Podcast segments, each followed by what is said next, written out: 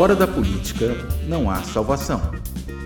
Um canal e podcast para discutir política.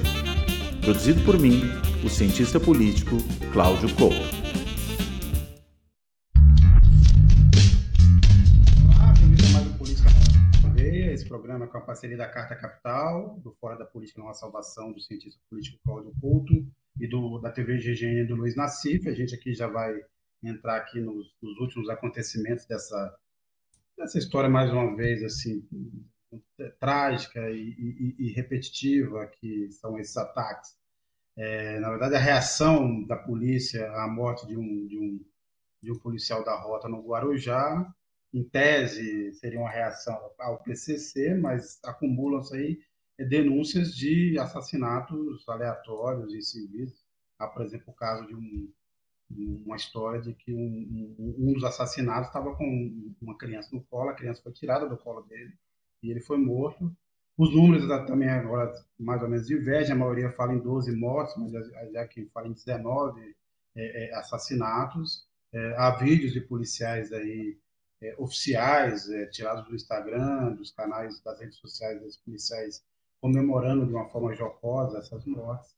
E há uma reação, também tudo indica, do PCC é, e, de novo, nós estamos enfiados nessa crise que se repete, e, em modelos que se repetem. A gente já viu isso acontecer é, de forma violenta e, e, e, nessas soluções que, no fundo, não levam a nada. Aconteceu outras vezes aqui em São Paulo, então está se repetindo um cenário e é sempre o mesmo comportamento da polícia, sempre o mesmo comportamento das autoridades que minimizam a ação, a reação policial. É, e você tem cobranças maiores. A ONU acabou de pedir que você tenha uma investigação séria é, e independente dos, dos, casos. Eu acho que quem, quem mandou essa mensagem da ONU deve, vai ficar esperando sentado, mas justamente a gente vai discutir aqui, é, eu, o Couto e o Nassif, começando pelo Cláudio Couto. Cláudio Couto, quer dizer, é, de novo, né, como eu disse, uma reação típica é, de uma história que não, se, que não acaba nunca. A gente parece um pouco de um mal comparando com esses conflitos, por exemplo, do Oriente Médio, que vão se estendendo.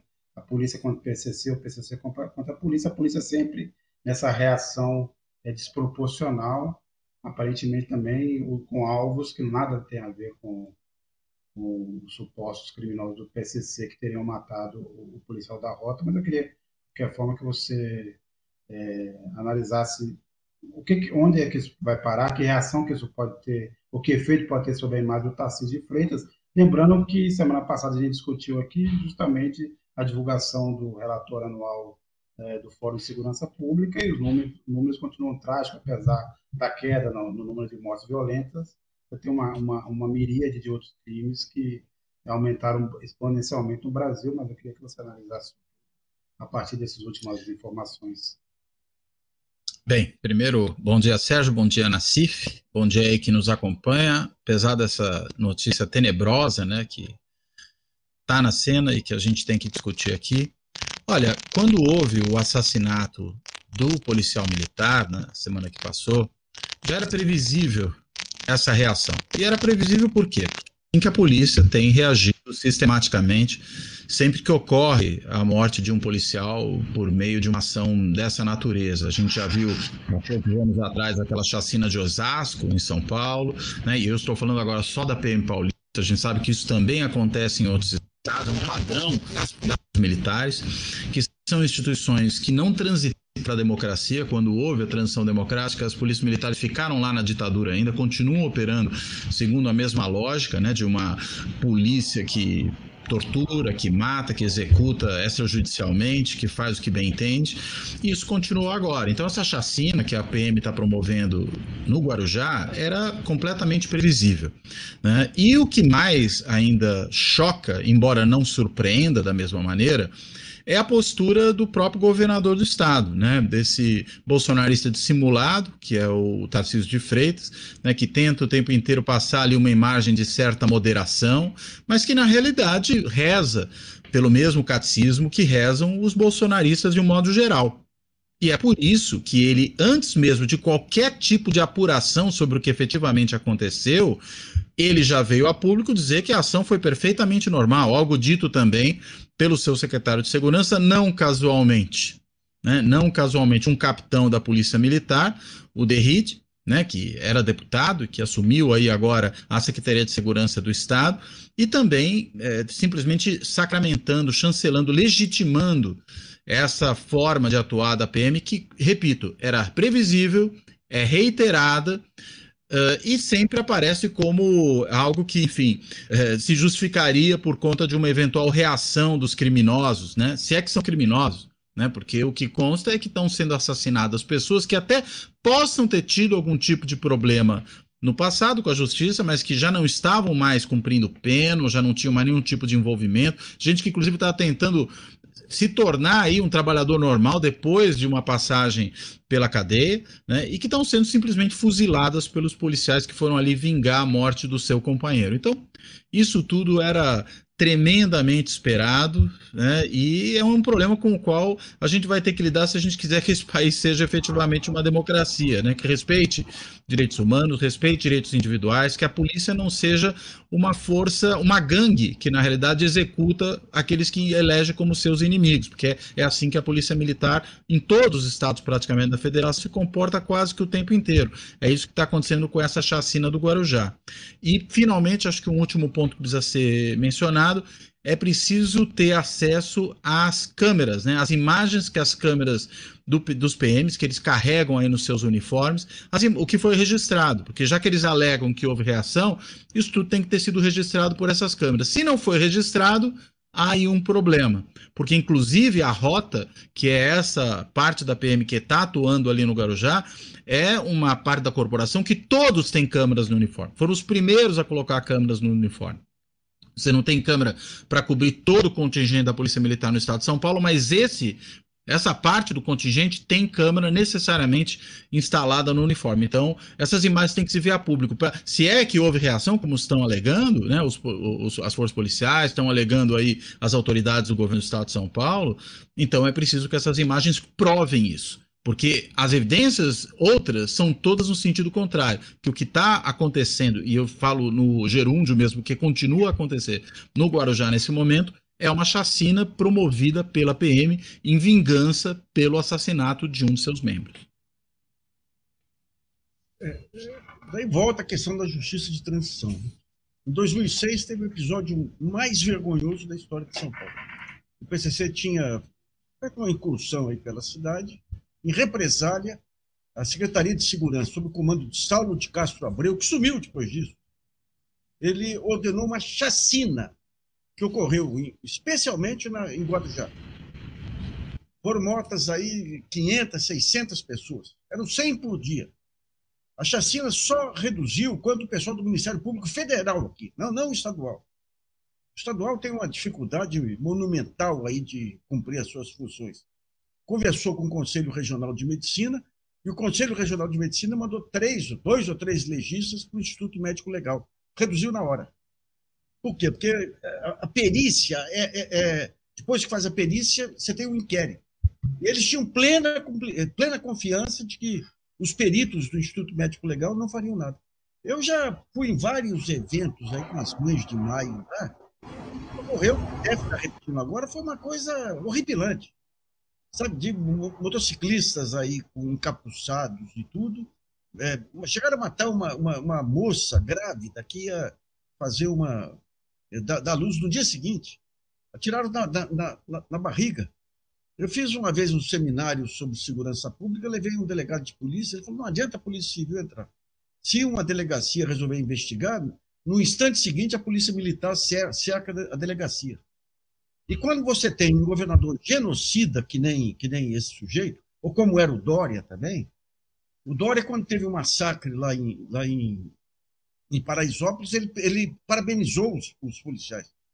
Uma vez eu entrevistei uma senhora, uma major da reserva, que fez um, uma tese de, não sei se mestrado ou doutorado, sobre a violência policial, e ela dizia algo: quando o incentivo vem do chefe, o chefe quem é? É o governador. Quando vem o incentivo do chefe, não tem como o alto comando da, da, da PM segurar a base. Porque você já tem uma tendência do policial militar, ele, ele se consolida no seu meio pelo número de mortos que tem. Então, por mais que eventualmente o alto comando tente estabelecer alguma disciplina, se vem a orientação, se vem o incentivo de cima, o Alckmin era assim, o Alckmin também era, era o discurso do bandido morto. Agora, quando pega um sujeito que nesse Tarciso aí, foi bom, foi bom para desmascarar de vez, aí achar que é possível um bolsonarista civilizado. Não é, não é. Além de ser um baita do incompetente, aí o pessoal que está cercando ele aí, o pessoal do Tribunal de Contas, tudo que está vendo o governo dele em São Paulo, percebe que ele não tem nenhum, nenhum jeito aí de, de gestão e tudo. Esse incentivo que ele deu a, que ele deu a esse massacre é, é uma, é uma covardia, sabe? Não, 19, agora está falando de 19 mortos. Você teve o primeiro policial morto lá, tá? vai atrás do, do assassino, prende. É. Agora você tem 19 episódios aí de. Só tem um lado morto, o outro lado não tem ferido, não tem nada. É evidente que é massacre. E daí... É, você, teve, você teve agora essa policial que foi alvejada numa padaria de Santos, mas aparentemente uma reação a isso tudo. Mas é um caso também. É um caso. Não, é covardia. E, e, pega, e pega os civis, pega os civis. Eles saem matando indiscriminadamente, como foi. Você tinha, olha, quando, quando você teve os episódios de maio, algumas escolas perceberam e alertaram os alunos para não irem para aula. Outras escolas, os alunos não tinham noção. Alunos, alunos, alunos. E daí iam para a escola e eram mortos no meio do caminho aí por uma polícia alucinada. E o Saulo de Castro Labore, o que, que aconteceu com ele? Nada. Antes ele já tinha feito aquele massacre, acho que é Castelinho, aquele episódio do ônibus aí, que mataram, mataram um monte de gente aí. Um assassino que depois virou, virou, virou secretário dos transportes de, de Alckmin, e a primeira medida dele foi alertar o, o, as concessionárias de transportes que eles iriam reduzir o valor do pedágio.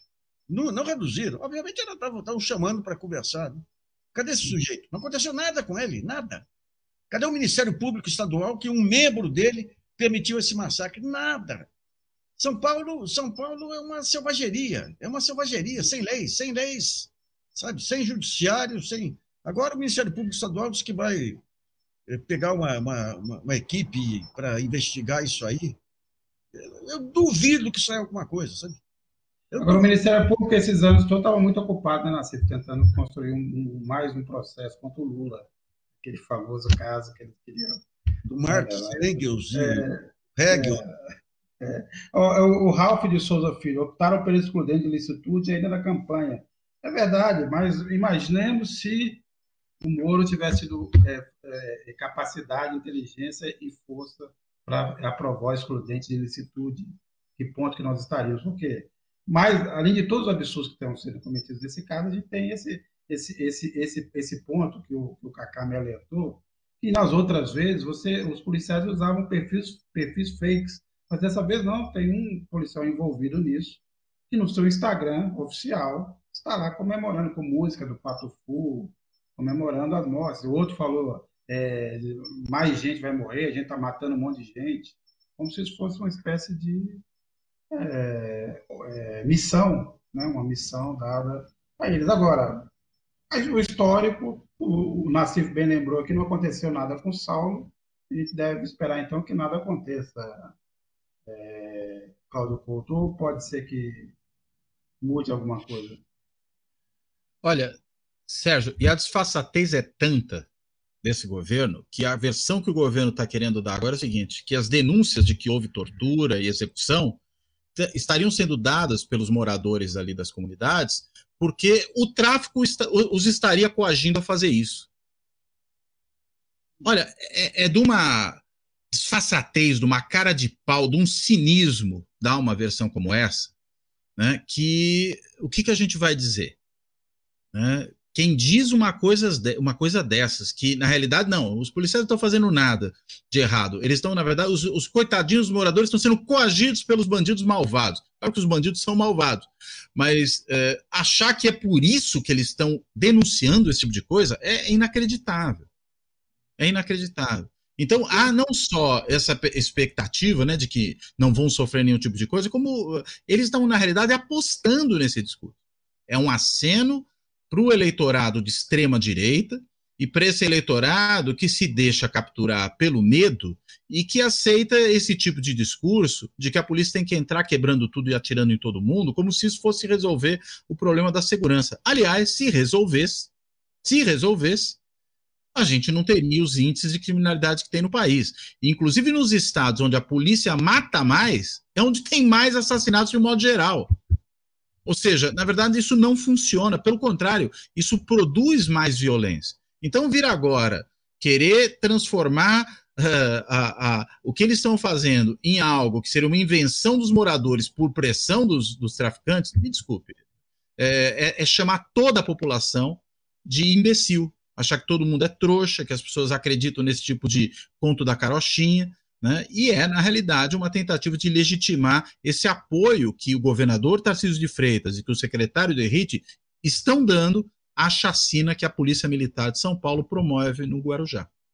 Talvez as pessoas não se enganem, mas eu apostaria que se fosse feita uma pesquisa no estado de São Paulo, essa operação teria um apoio.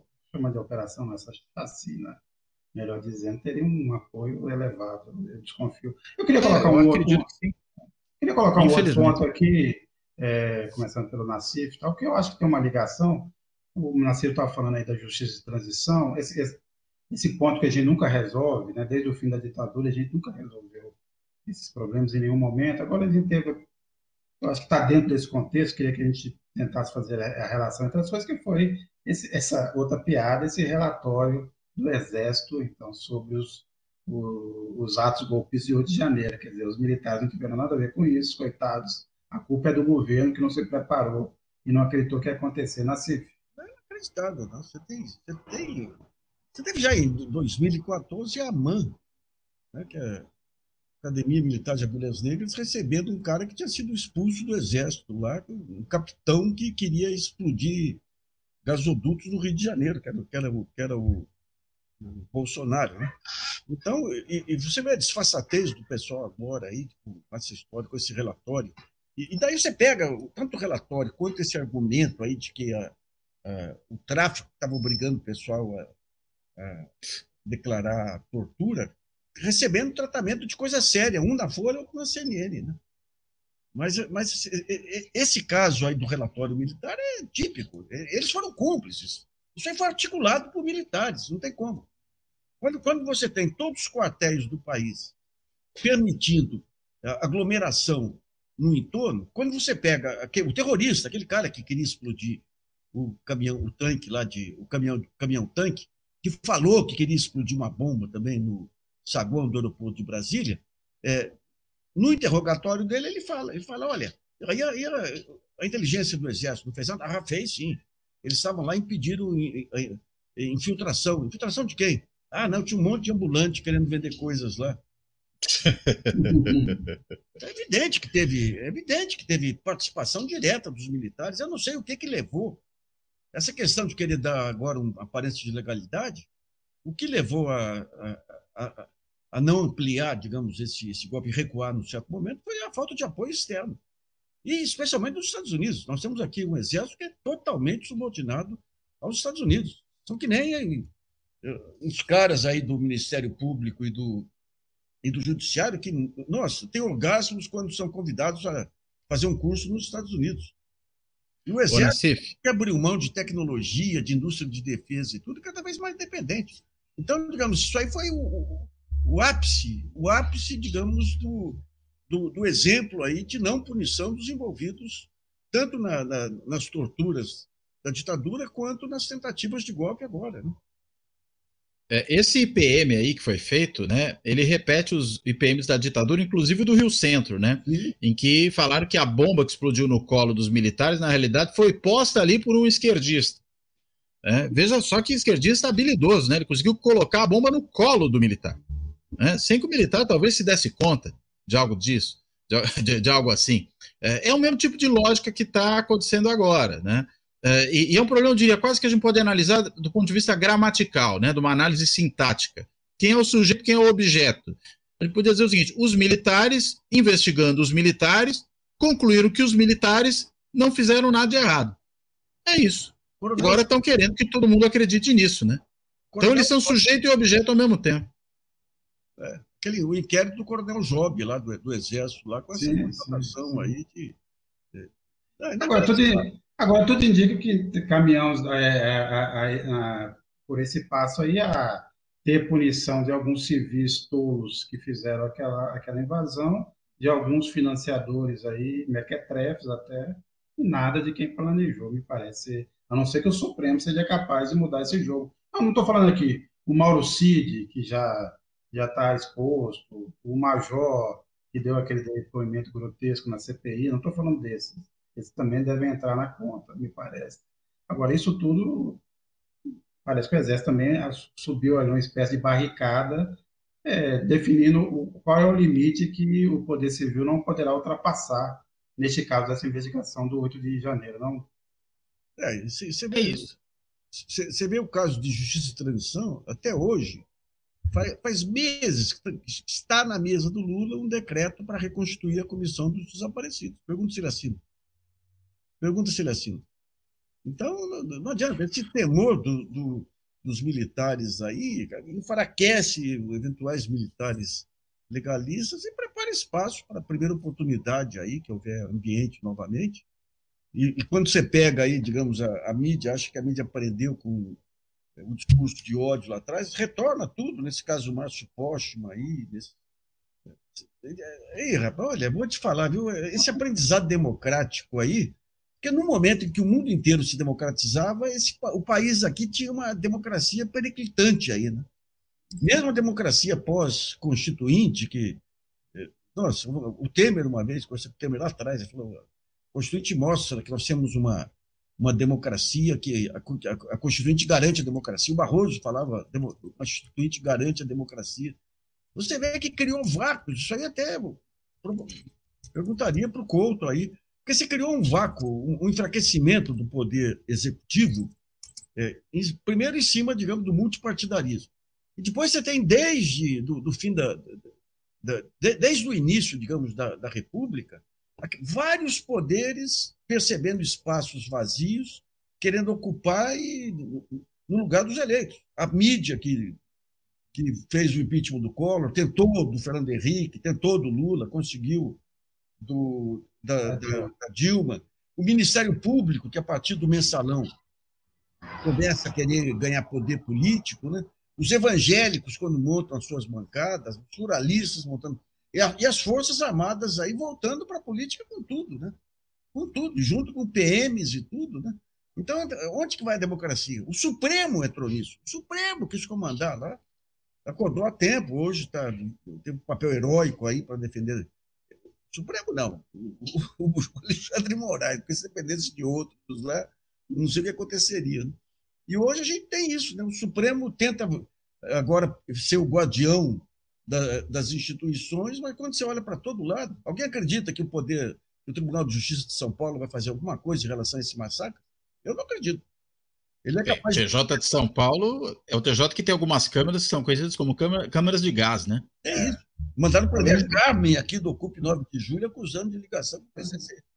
Talvez dê umas medalhas, né? Já criticar, acontece que nem eu, vem aquele monte de processos. De processo. Talvez dê medalhas para os policiais, né? É. Ah, isso é bem provável. Inclusive que, que recebam na Assembleia Legislativa, né? E veja que maluco, né? Uma outra reação completamente escalafobética né, a essa chacina do Guarujá eh, é a defesa que tem feito alguns deputados estaduais da bancada da bala na Assembleia Legislativa de São Paulo de que está aí evidenciado que é preciso tirar a câmera do uniforme dos policiais. A gente fala, é. qual é a lógica? Oi? Né? O é. que, que, que, que esses caras estão, na realidade, dizendo com isso? Quer dizer, é para tirar, mas nem viram as imagens ainda, inclusive. É. Mas, ah, olha, é na verdade dizer, olha, estamos gostando do que está acontecendo e tem que fazer mais. Então vamos tirar as câmeras para não constranger ninguém a fazer isso. Sendo que, olha, inclusive após o início do uso das câmeras, caiu a morte de policiais. Não foi só a morte que caiu em 75%, das pessoas em operações policiais. Veja, se a, se a morte de pessoas é, em interação com a polícia caiu em 75% depois do uso das câmeras, isso já é o um número que acho que quase que fala por si mesmo. Mas se além de tudo caem as mortes de policiais, ué, então é mais motivo para defender. As câmeras, inclusive, que isso deveria ser uma política nacional de segurança. Todas as polícias militares deveriam usar isso, né? Porque afinal de contas a gente vê que os números são terríveis e olha, fazendo justiça, são terríveis também, por exemplo, num estado como o da Bahia, que há 16 anos indo para 20 é governado pela esquerda e que é a segunda polícia que mais mata no país. Só perde para do Amapá, à frente da do Rio de Janeiro. Vejam só. E aí, enfim, o problema, eu entendo, está claro, na PM, institucionalmente, mas está também no governo que não toma providências para resolver esse problema, no governo do Estado. Agora, o Nassif falou em aprendizado, Nassif, aprendizado democrático, eu queria só discordar, porque eu acho que, na verdade, não vive o aprendizado. O Brasil, na verdade, a gente se acomodou na situação seguinte, a gente brinca de república e democracia, é como se fosse um ensaio assim na escola, entendeu? Não é levado a sério, a gente, ah, o mundo inteiro adora, Estados Unidos, a Europa adora, então deve ser bom. Vamos fazer uma coisa aqui que pareça isso, mas, mas é para levar isso a sério? Não. Então, você tem uma república e uma democracia de brincadeira de fachada, de fancaria, de piada. É, nunca você vai enfrentar os problemas sérios e aí a gente continua isso. Esse poder absoluto. Lembrando que quando é preciso mudar as regras do jogo, eles mudam, como aconteceu no caso da Dilma. Ah, não tá, tá ficando. Esse cara está muito tempo no poder, vamos, vamos dar um jeito. Agora, nisso. Vamos pegar a autonomia das corporações. O Ministério Público agora acabou essa brincadeira aí de você ter eleição do lista tríplice e, e, e, e o procurador-geral sair daí, né? Isso aí acabou. Você pega as Forças Armadas, é um poder à parte.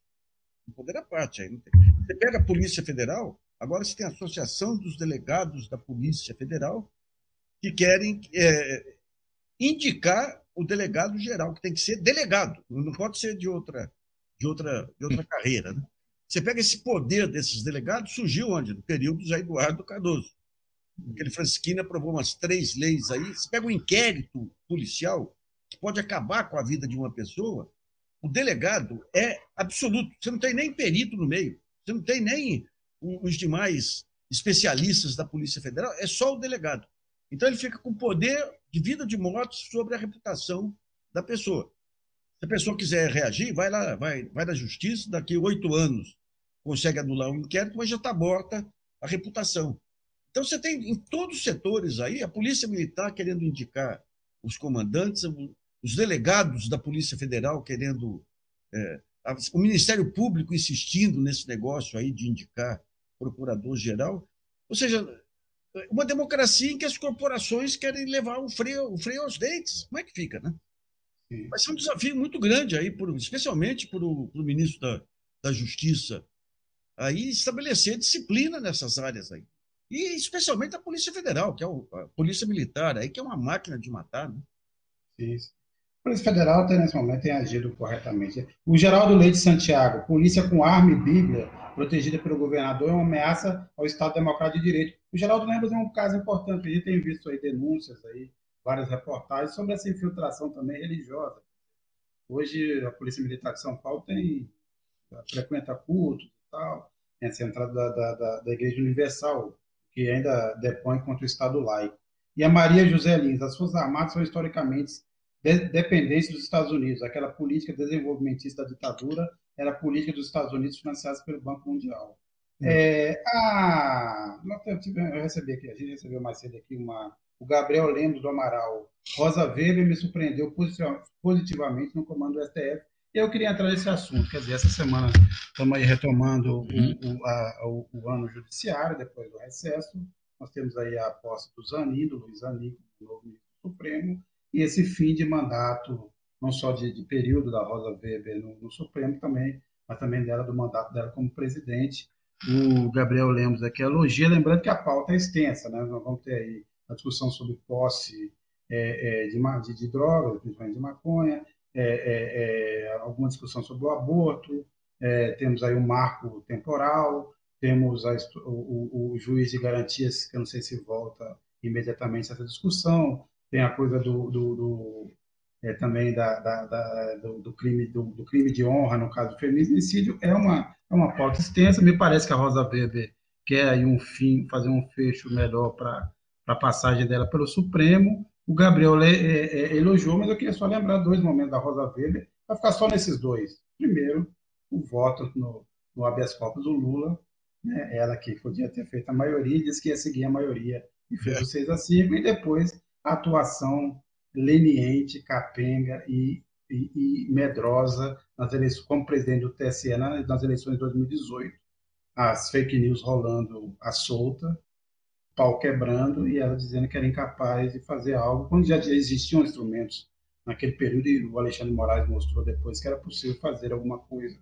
Mas, é, bem, a, a, coletiva que ela deu quando a, o leite já estava derramado para explicar o que, que o TSE estava tentando fazer em relação às fake news é um dos momentos mais patéticos, eu acho, é, de um ministro do Supremo e de, uma, de, de um presidente do TSE. Mas, de qualquer forma, temos essa pauta. Eu queria que vocês analisassem também essa passagem da Rosa Weber e depois vamos pegar alguns pontos. Vamos começar por esse marco temporal que vocês acham o que, que vai acontecer, Couto e Nassim. É, acho que muito disso que você mencionou da ministra Rosa Weber, tanto as ações positivas como as negativas dela, tem a ver com esse perfil de juíza que ela tem, que é de uma juíza muito low profile, né? de uma juíza muito assim é, contida do ponto de vista das suas decisões. Então, ela num, numa hora vai atrás da colegialidade, aí faz o que uh, o colegiado já decidiu e, e, e, hesita em colocar ali a sua proposição, mesmo que é o arrepio daquela decisão que o colegiado trouxe, que acho que foi, por exemplo, o que aconteceu lá atrás no caso do habeas corpus do Lula, e acho que também explica muito do que foi ali a sua conduta durante a sua presidência no Tribunal Superior Eleitoral. Agora, acho também que, por outro lado, né, essa preocupação que ela mesma tem com essa colegialidade, com uma certa, um certo comportamento mais institucional e menos individualista dos magistrados é que faz com que ela agora, como presidente do STF, esteja pautando, inclusive, algumas mudanças institucionais no funcionamento do Supremo que são importantes. Uma delas acabar com aquela história do pedido de vistas a perder de vista. Né, que é o que a gente tinha antes, era uma estratagema que se usava né, para simplesmente evitar que certos assuntos fossem votados em qualquer momento. Né, veja o caso ali do ministro Fux, que é talvez o mais corporativista no âmbito da magistratura dos atuais ministros Supremo, e que decidiu lá atrás que, enquanto não aumentassem o salário dos juízes, ele ia ficar sentado em cima da questão do é, infame, né, do imoral auxílio moradia, que era recebido inclusive por quem já tinha casa e morava no mesmo lugar é, onde trabalhava. Então, né, foi isso que o Luiz Fux fez lá atrás. Então, esse tipo de estratagema de usar vistas como um, um, uma chicana judicial, acho que esse, isso está sendo muito bem atacado por ela. E acho que também pautar esses assuntos importantes, né, como a questão do marco temporal, da qual você falava agora, Sérgio, que precisa ser resolvida, afinal de contas. Né? E ah, aquela história de que o Supremo ia esperar que o Congresso tomasse uma adesão. O fato é, o Congresso acabou não tomando uma adesão até agora sobre isso. Vai ficar esperando até quando? Até que um dia o Congresso se mova? E aquela história que já aconteceu em outros momentos. Se o Congresso simplesmente não se move em certos assuntos sobre os quais há uma imensa pressão social para que haja algum tipo de diretriz nova e não apenas deixar o que já estava vigorando, e nesse caso a gente tem todo esse debate na sociedade né, de setores eh, fortes, né, tanto de um lado como de outro, em relação à questão do marco temporal das terras indígenas, então é óbvio que o Supremo tem que desengripar essa engrenagem. E a maneira que o Supremo tem para desengripar essa engrenagem é colocando a sua posição. E me parece que a posição majoritária hoje no Supremo é declarar a inconstitucionalidade do marco temporal. Espero, inclusive, que assim decida, porque né, é uma atrocidade a gente voltar atrás nisso ainda mais sabendo que, para além dos direitos humanos dos indígenas, que seria razão mais suficiente para se decidir contrariamente a essa tese do marco temporal, existe também uma razão ambiental. Porque onde há terra indígena é onde há maior preservação ambiental. Isso já está mais do que comprovado. E a gente está vendo aí os eventos climáticos extremos, né, toda a situação pela qual se passa, esse estado febril do planeta. Né, e acho que toda medida que avança no sentido de combater essa, essa crise climática é positiva. E, nesse sentido, também o marco temporal das terras indígenas é uma coisa que vai contra aquilo que deve ser feito, segundo, enfim, todos os cientistas que estudam o problema. Então, me parece que a, a ministra tem sim sido positiva nesse final de mandato ao colocar esse tipo de tema em pauta e, mais do que isso também, ao produzir essa nova dinâmica de funcionamento do Supremo, que é uma dinâmica favorável a um Supremo menos é, arquipélago, né? Menos um monte de ilhas ali que tomam decisões cada uma de acordo com a sua própria veneta, e mais um Supremo que opere de forma institucional, com uma corte, que é um colegiado que precisa, consequentemente, operar de acordo com o colegiado, que, para só finalizar, retomando o que eu comecei falando, tem a ver com essa percepção que a própria Rosa Weber, para o bem e para o mal, tem a respeito de como deve funcionar o tribunal e como deve a sua conduta se pautar em função disso. É. A Rosa Weber, na, na, naquele voto que ele deu da, da, da colegialidade, ela, ela, apresentou um voto extenso e tinha um rapaz, um jornalista, até preciso guardar o nome dele, era um secretário de redação da Folha lá em Brasília, fez um trabalho que não é, não é comum nos dias de hoje. Ele pegou o discurso da, da, da Rosa Weber, todas as citações de autores lá, e tem um, um pedaço lá do, do, do, do, portal do Supremo que permite saber quem que cita aqueles autores. E todos aqueles autores nunca tinham sido citados antes pela Rosa Weber, e todos tinham sido citados pelo Luiz Edson Fachin, mostrando o papel deletério do Fachin, todo aquele, aquele processo. Né? Essa posição de presidente Supremo foi mencionado o Fux aqui, eu lembro quando estava eh, depois do mensalão, que a Câmara, o Congresso estavam de joelhos, que o Fux trancou toda a pauta da Câmara enquanto não resolvesse a questão dos royalties para o Rio de Janeiro. Fora palestras dele em bancos, falando agora nós vamos para o Presidiu Supremo, estará tudo aberto lá. Eu tive um pouquinho antes da, da, da morte do. Ai, meu Deus do céu, aquele que foi corregedor lá, o, o, o pai do. O pai do Sérgio Moro, esqueci o nome agora o falecido, falecido agora. É o. Vou lembrar, vou lembrar. Bom, eu tive um, um, almoço com ele em Brasília com mais um desembargador muito interessante lá, aposentado lá do, do TRF4. E, e, havia um movimento quando o Fux. Você falava do teoria? Era teoria? Não, não, não, não era teoria. Não, não. teoria. Ah, não, sei, sei, que foi corregedor. Sim, sim, sim. Não, não vou lembrar. É sério, até arrependido sim, sim, sim, sim. da bola no muro lá. Sim, sim, Foi o cara sim. que criou as, essas vagas sim, combate ao crime organizado. Mas ele, eles mencionaram no almoço que havia um movimento, um buchicho, chegou a ser um movimento de ministro do Supremo para quebrar a escrita e não votar no, no Fux lá pelos riscos que o Fux criava. E quando veio a pandemia, você se recorda que o Lewandowski ficou de plantão o tempo todo aí por conta então, a Rosa Weber, ela, ela foi engolfada por aquela onda, onda que teve da, da Lava Jato, não teve coragem, cometeu aquele. Agora, ela, tentou, com a descrição dela lá, mudar práticas do, do Supremo. Quero ver agora que entra um ministro que é o oposto dela, né? que é o protagonista mora aí na corte, que é o, o Luiz Roberto Barroso. E é interessante que outro dia tem uma discussão de acadêmicos sobre que vale são textos em inglês, não textos em português, aquelas discussões, aquelas masturbações teóricas. E daí o Barroso imediatamente foi lá e, e num texto em inglês disse que ele o trabalho dele e da filha dele tinham sido publicados e, e colocou tudo em inglês para o público brasileiro aqui. Vamos ver como, como, se o Barroso aprendeu nesse período aí ou se continua aquele que quer ser o Joaquim Nabuco que vai terminar sendo o Vicente Raul. É, ele, ele que é o. É, pois é. Dois testes nós teremos. Primeiro, esses, esse, esse mandato do Barroso e depois o Zanin também estreando com alguns temas que são importantes para entender como é que pensa o Zanin fora da defesa do Lula. Nós temos aí o marco temporal, o porte de drogas, é, o aborto, vão ser momentos. Se esse julgamento se eu não sei a, a, é, qual vai ser a agenda que a Rosa Verde seguirá, eu acho que o que mais interessa a ela, pelo menos as informações, do meu ponto de vista, é dar um voto em relação ao marco temporal, mais do que qualquer outro dos temas que tem pela frente. Lembrando que ela saiu em outubro, é, deve até antecipar isso para setembro, é, é, a saída do Supremo, como outros ministros já fizeram, mas a gente vai ter uma oportunidade também para saber como pensam os amigos, os ali fora da defesa do Lula e fora das questões da Lava Jato. Não, pô. Não, eu também acho que é isso, né? Agora, é, vamos ver como é que ele vai entrar nisso, né? Eu, eu, acho que ele vai seguir um pouco aquela lógica do samba, né? Eu vim de lá pequenininho, tá na, é melhor pisar nesse chão devagarinho, que o Nassif deve tocar no, no violão de sete oh. cordas dele, né? É, e na realidade, hã? Eu não chego a, ser, a sete cordas aí, mas É o, Bandolim tem oito, oito é duplo. Ah, bom, aí é mais complicado um pouquinho. Mas, enfim, é, eu acho que na realidade ele tem realmente agora a oportunidade de ser testado naquilo que ele escondeu durante todo o processo de indicação e de sabatina dele, né?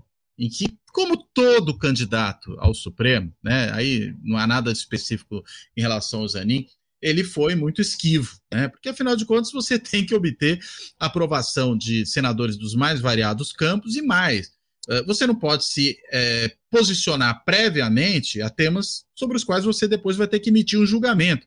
Senão você estaria, na realidade, anunciando um pré-julgamento daquelas situações. Então, é, para tudo aquilo que não diz respeito, por exemplo, da esfera criminal, né, ou até mesmo, embora eu acho que a situação é um pouco diferente é, questões, por exemplo, relacionadas a direito empresarial, que era a área preferencial de atuação do Zanin antes de advogar para o Lula, no caso da Lava Jato, é, a gente tem aí uma grande incógnita. Né? E a gente tem uma pauta cheia agora que vai permitir medir esse posicionamento.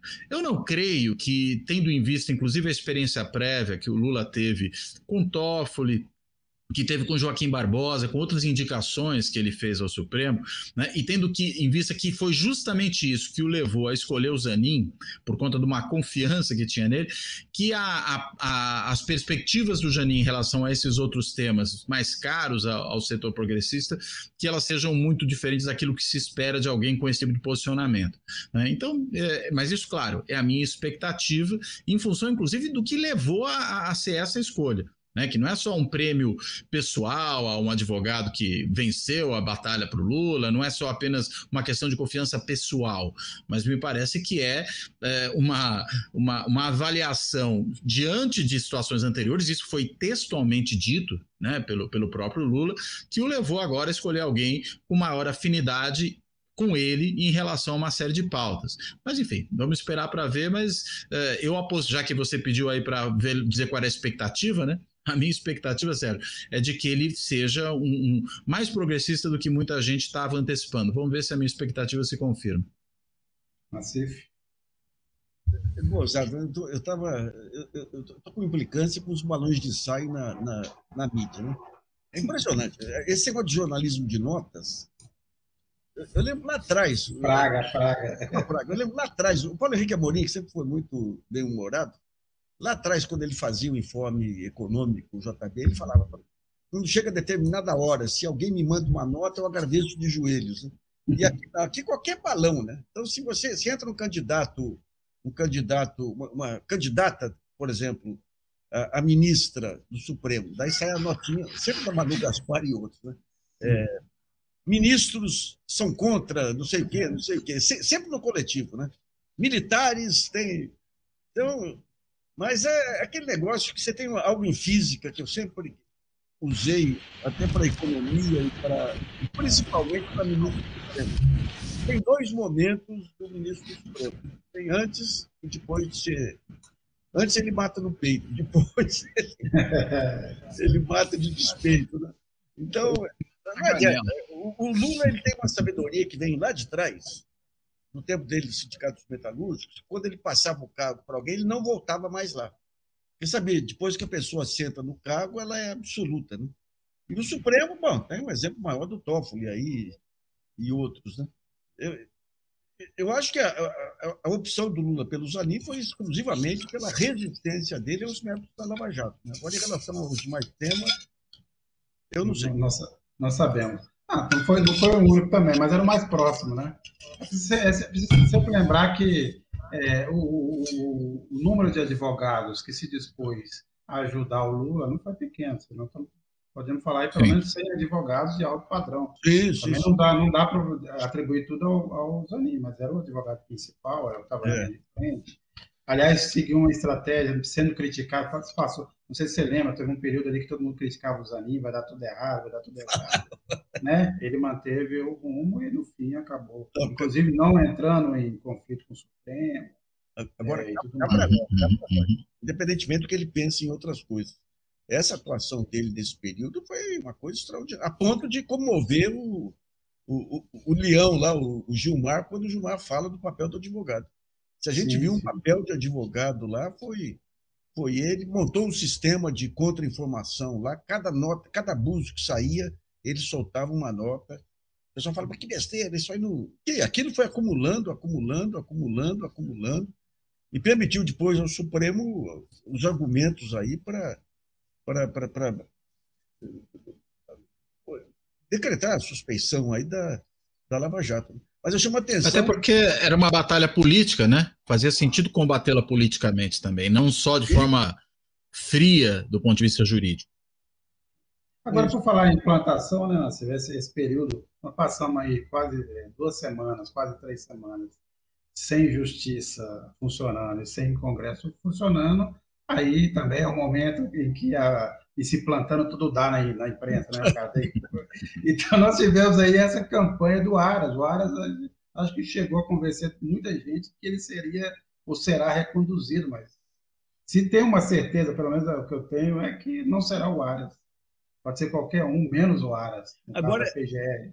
agora é interessante um ponto aí, que ele acabou com o esquema Lava Jato por não ser, não ser do meio ou seja, não, ser submetido à, votação dos seus, dos seus eleitores. Né? Mas, mas olha, tá, tá uma coisa tão, tão engraçada esse negócio de PGR, porque a gente tem duas certezas. Não vai ser ninguém da lista tríplice e não vai ser o Aras. Então, os chamados progressistas estão caçando todo mundo aí. Quem, quem, quem pode? Quem pode ser candidato? Quem pode ser candidato? Tá, tá, tá um jogo. Agora, é impressionante que a, que a, Dilma teve na, nas mãos dela a possibilidade de ter escolhido uh, aí. Uh, como é que chama, gente? A Vieco, a ela Vieco. É. Ela Vieco, uma mulher excepcional. Mulher, mulher. Você queria Estava na lista tríplice, né? Hã? Tava que estava na lista tríplice. Estava na lista tríplice. E daí escolhe reconduzir o, o, o, o Janot mas o Janot é, é a demonstração, porque o Janot foi colocado pelo, pelo Eugênio Aragão, e a ideia dele, não, o Janot é um cara, é um cara que faz todo o serviço aí, ele tava, trabalhava junto com o Genuíno aí para criar um projeto de país, cursos, isso e aquilo. É, um, uma noite chegou a chorar é, com o Genuíno, a perseguição do Genuíno. Genuíno, eu vou te oferecer minha casa, não sei aonde, lá, para você se esconder e tudo. É, é indicado procurador-geral, primeira medida dele foi mandar o genuíno para a cadeia. Não adianta, você tem um, um, teste que é impossível fazer, é, aliás, é possível fazer, mas nunca é feito na escola, que é o teste de caráter, né? É o teste de caráter. A única coisa que garante que o, o, o, o a pessoa, antes de ser ministro supremo e depois vai ser a mesma, é o caráter. Mas como é que você faz teste de caráter? O Roosevelt, quando ia indicar alguém para a Suprema Corte, passava lá uma, um fim de semana na casa dele lá, ele julgando. E o, o, o Requião disse que fazia isso lá no, no, no, no Tribunal de Justiça do Paraná. O, o, o, Lula disse que fez isso com o Faquin lá, achou que o Faquin não sei o quê. Eu acho que Ele mais. fez errado, então. Né? não, ele não escolheu o Faquin. O Faquin foi a escolha da Dilma, né? É, não, né? Você citando o Roosevelt, o Roosevelt sempre serve de exemplo, porque é, as pessoas têm dificuldade de entender que essa aqui, Corte Suprema são cortes políticas. Então, você vê o que está acontecendo nos Estados Unidos agora. Nós fez uma maioria, então, a idade da pedra está chegando, né? a idade média está tá se aproximando dos Estados Unidos. O é. Roosevelt só conseguiu acho implantar... acho que a idade média já passou. A idade já da passou. pedra é que está mais próxima agora. É. Mas se a gente chegar só... na antiguidade clássica, talvez dê uma parada interessante, vamos ver. Não, mas acho que pula, né? Essa coisa aí pula. Eles pulam esse pedaço, vai da idade. É você os últimos dias de Pompeia aí. É. Aí, lembrando que o Roosevelt só conseguiu fazer várias medidas do New Deal depois que trocou a Corte Suprema. Aliás, precisou de dois mandatos para conseguir essa maioria, né? Porque várias, várias. É, na verdade, teve a ameaça, né? Ele ameaçou empacotar a corte, né? Para usar a expressão, Aumentar, tradução, é. uma, tradu uma, tradução literal aqui do inglês, que é muito ruim, né? Que é pack the court, né? Que é, na verdade, lotar a corte, né? Encher a corte uhum. de juízes seus. Não fez isso, mas é, ele, ele ameaçou que iria fazer. Tanto que tem é, uma, uma, uma, um, uma piadinha, né, que diz que quando os juízes resolveram mudar de opinião diante dessa ameaça, né, em inglês eles falam the switch in time that saved nine. Quer dizer, a mudança bem a tempo que salvou os nove, porque são nove juízes uhum. da Suprema Corte. E mudaram mesmo, depois todo mundo que estava interpretando que todas as medidas do New Deal eram inconstitucionais, passaram a achar o contrário. Né? Isso que é realmente capacidade persuasiva. Né? A gente tem que só tomar cuidado com isso, porque é exatamente esse negócio de lotar a corte que fazem também os nossos atuais populistas autoritários. Né? É, que faz o Orbán, que faz na Polônia, que faz o Chaves na Venezuela, enfim. o Bolsonaro insinuou, né? O Bolsonaro insinuou. Aumentar. Insinuou, insinuou. É perigoso tem uma, pergunta, tem uma pergunta aqui do Fábio Manoar, que é, ele quer saber assim, o que, que explica o blogueiro Alan dos Santos não ter sido preso nos Estados Unidos e extraditado para o Brasil? Lembrando que a gente teve essa polêmica aí dessa semana. Aparentemente o Brasil recusou a extradição do suposto espião russo é, e, e, na verdade, e, e, uma resposta ao fato dos Estados Unidos não terem se movimentado para trazer o Alan dos Santos. Mas pergunto, cabe a prisão do Alan dos Santos também, a extradição? Isso é uma dúvida que eu carrego, mas queria perguntar para vocês. Olha, eu, eu constaria nessa aí um advogado. É, eu não tenho ideia também não. Opa! Bom, é. Brasileiro está tudo resolvido, tanto que se foi solicitada a extradição. Mas aí precisaria ver, no caso da legislação americana, primeiro, se o caso dele, por exemplo, seria considerado crime nos Estados Unidos. Tendo em vista a concepção que os americanos têm do que seja liberdade de expressão e, e o caminho livre que existe lá para os disseminadores de fake news, para aqueles disseminadores de ódio, né? Tanto que isso, vamos, entre nós, né? Chega então, para gente. Twitter tá aí, o Twitter está aí, né? Como? O Twitter está aí, né? O Twitter está aí, não é só o Twitter. Eu estou pensando agora ah, naqueles, naqueles é, é, trumpistas e gente da extrema direita que, que tem ali canais de vídeo e tudo mais e que difunde esse tipo de coisa. Então, muito provavelmente, o Alan dos Santos não estaria enquadrado em nenhum crime lá. E essa pode ser uma razão para não extradição dele. Bem, minha gente, é... lembrando aqui na CIF, você estava comentando aí sobre o Postman, quer dizer, de qualquer forma o Postman vai lá, agora estamos diante agora do, da transformação do IBGE no, núcleo de distorção de notícias. Vai ser bom, o IBGE vai virar uma fake news. É, central de fake news. Mas é gozado esse negócio dos ataques a ele aí, porque depois, de, depois do bolsonarismo, tem algum amigo aí, se lembrar a fonte aí, que disse que o bolsonarismo foi a melhor forma de, de lavagem de reputação. Não sei se foi até aqui que saiu, mas tem muita gente que fez todo aquele discurso de ódio lá atrás, transformou a discussão econômica em discurso de ódio, discussão política em discurso de ódio, você não tinha adversário, você tinha inimigo. Aquilo gerou o bolsonarismo.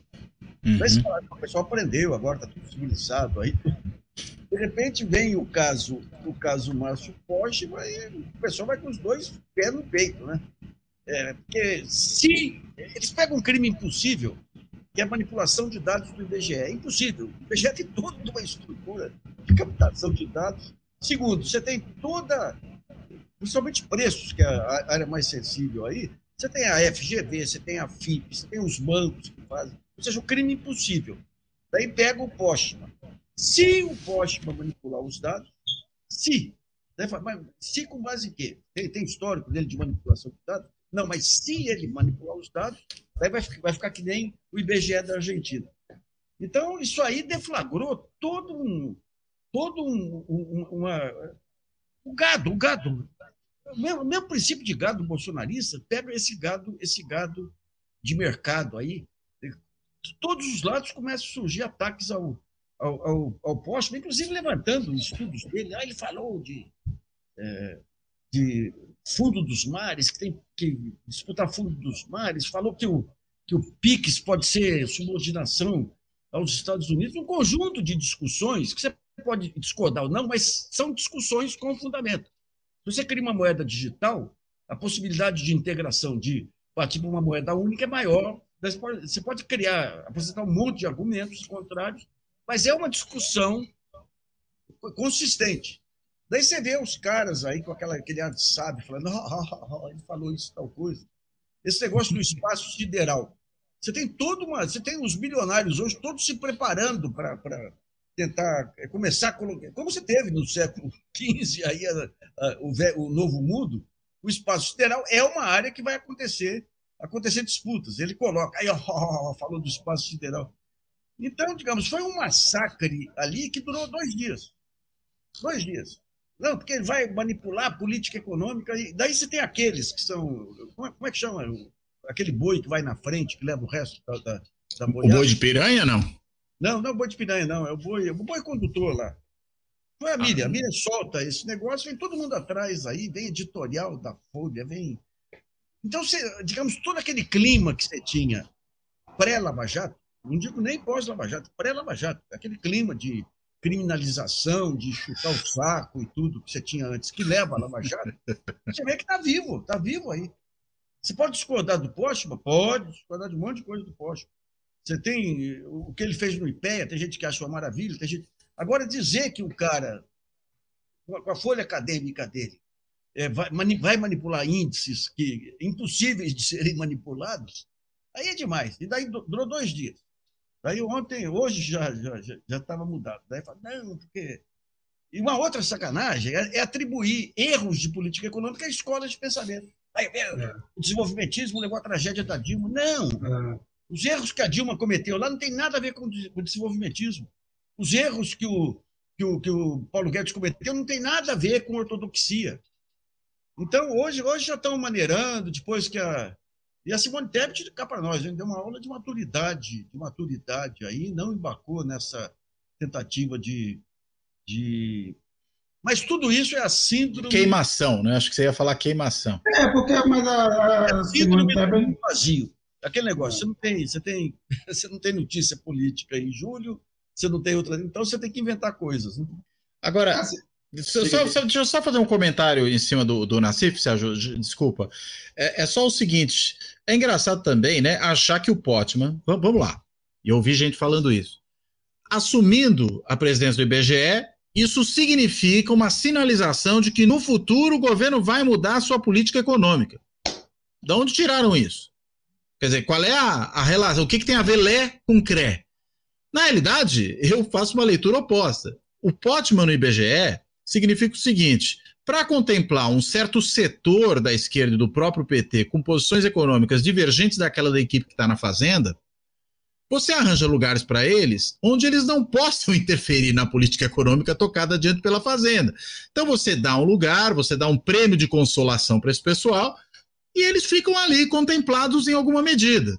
Né? E aí você blinda a sua área que você não quer que as ideias dessas figuras tenham importância ali. É simples assim.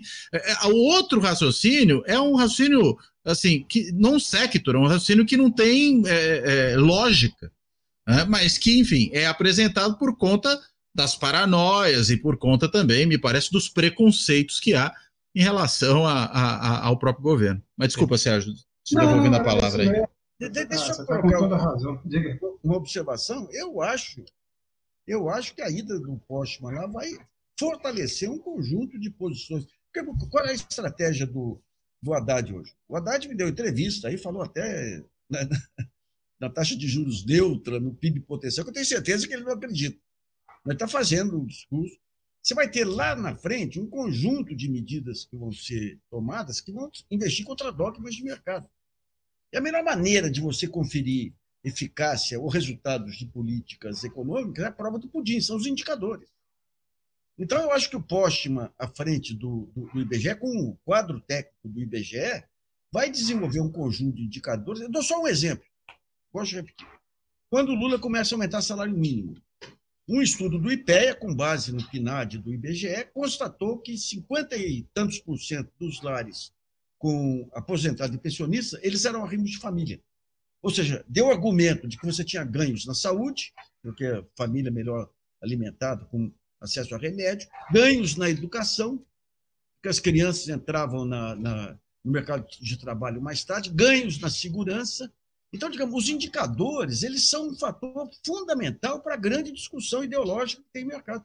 Hoje, os únicos indicadores que a gente discute, o que, que é? Superávit fiscal, é a nota, o rating da, das agências de risco, é a taxa de juros longa, é a inflação. A presença do, do Postman lá, eu acho que vai dar uma, uma, uma, uma turbinada, turbinada nos indicadores para poder. Aquilo que o Delfim falava, a prova do pudim. Você sabe se uma política é boa ou ruim pela prova do pudim. Pega os indicadores. Está trazendo bem-estar? Está trazendo perspectiva de melhoria, de desenvolvimento? Então, então, no fundo, o receio deles, essa história de colocar em dúvida aí a, a, a, os índices e tudo, é, é, o receio da grande guerra dos índices, que agora vai ficar muito mais sofisticada, muito mais ampla. Porque você vai ter indicadores sociais aí para se contrapor a esses indicadores de mercado. Né? É. Bem, Vanassi, para terminar, você só tem a chance, você só pode dar uma resposta sem se alongar. Copom é. amanhã, 20, 0,25 ou 0,5? Ou nada? Eu acho que 0,5. Não, não. Se fosse pensar pela lógica, mas o Roberto Campos Neto vai ter que mostrar autoridade. Ele vai jogar em zero. Ele quer criar uma crise política. 0,25. 0,25. Então, vamos ver. Depois, depois vocês comem do Nassif, tá? Não, eu não vou discordar. Eu só quero torcer para ele estar tá errado. É diferente. depois o pessoal aí pode cobrar do Nassif. Eu não, eu não vou dar opinião. Eu acho que. Não, talvez fique seja 0,25 também, só para mostrar que quem manda sou eu, entendeu? É, isso é um risco real. Bem, eu agradeço quem nos acompanhou aqui nesse, mais nessa, nessa jornada. É, agradeço aqui todos os elogios, as mensagens que chegaram, continuem nos acompanhando. Nacife, Cláudio Couto, até a próxima. E, bem, vamos lá, em frente. Que atrás vem gente, como dizia o Zé Então tá bom, pessoal. Um abraço aí para todo mundo. Até a semana que vem. Abração aí, pessoal. Até a semana que vem. Tchau.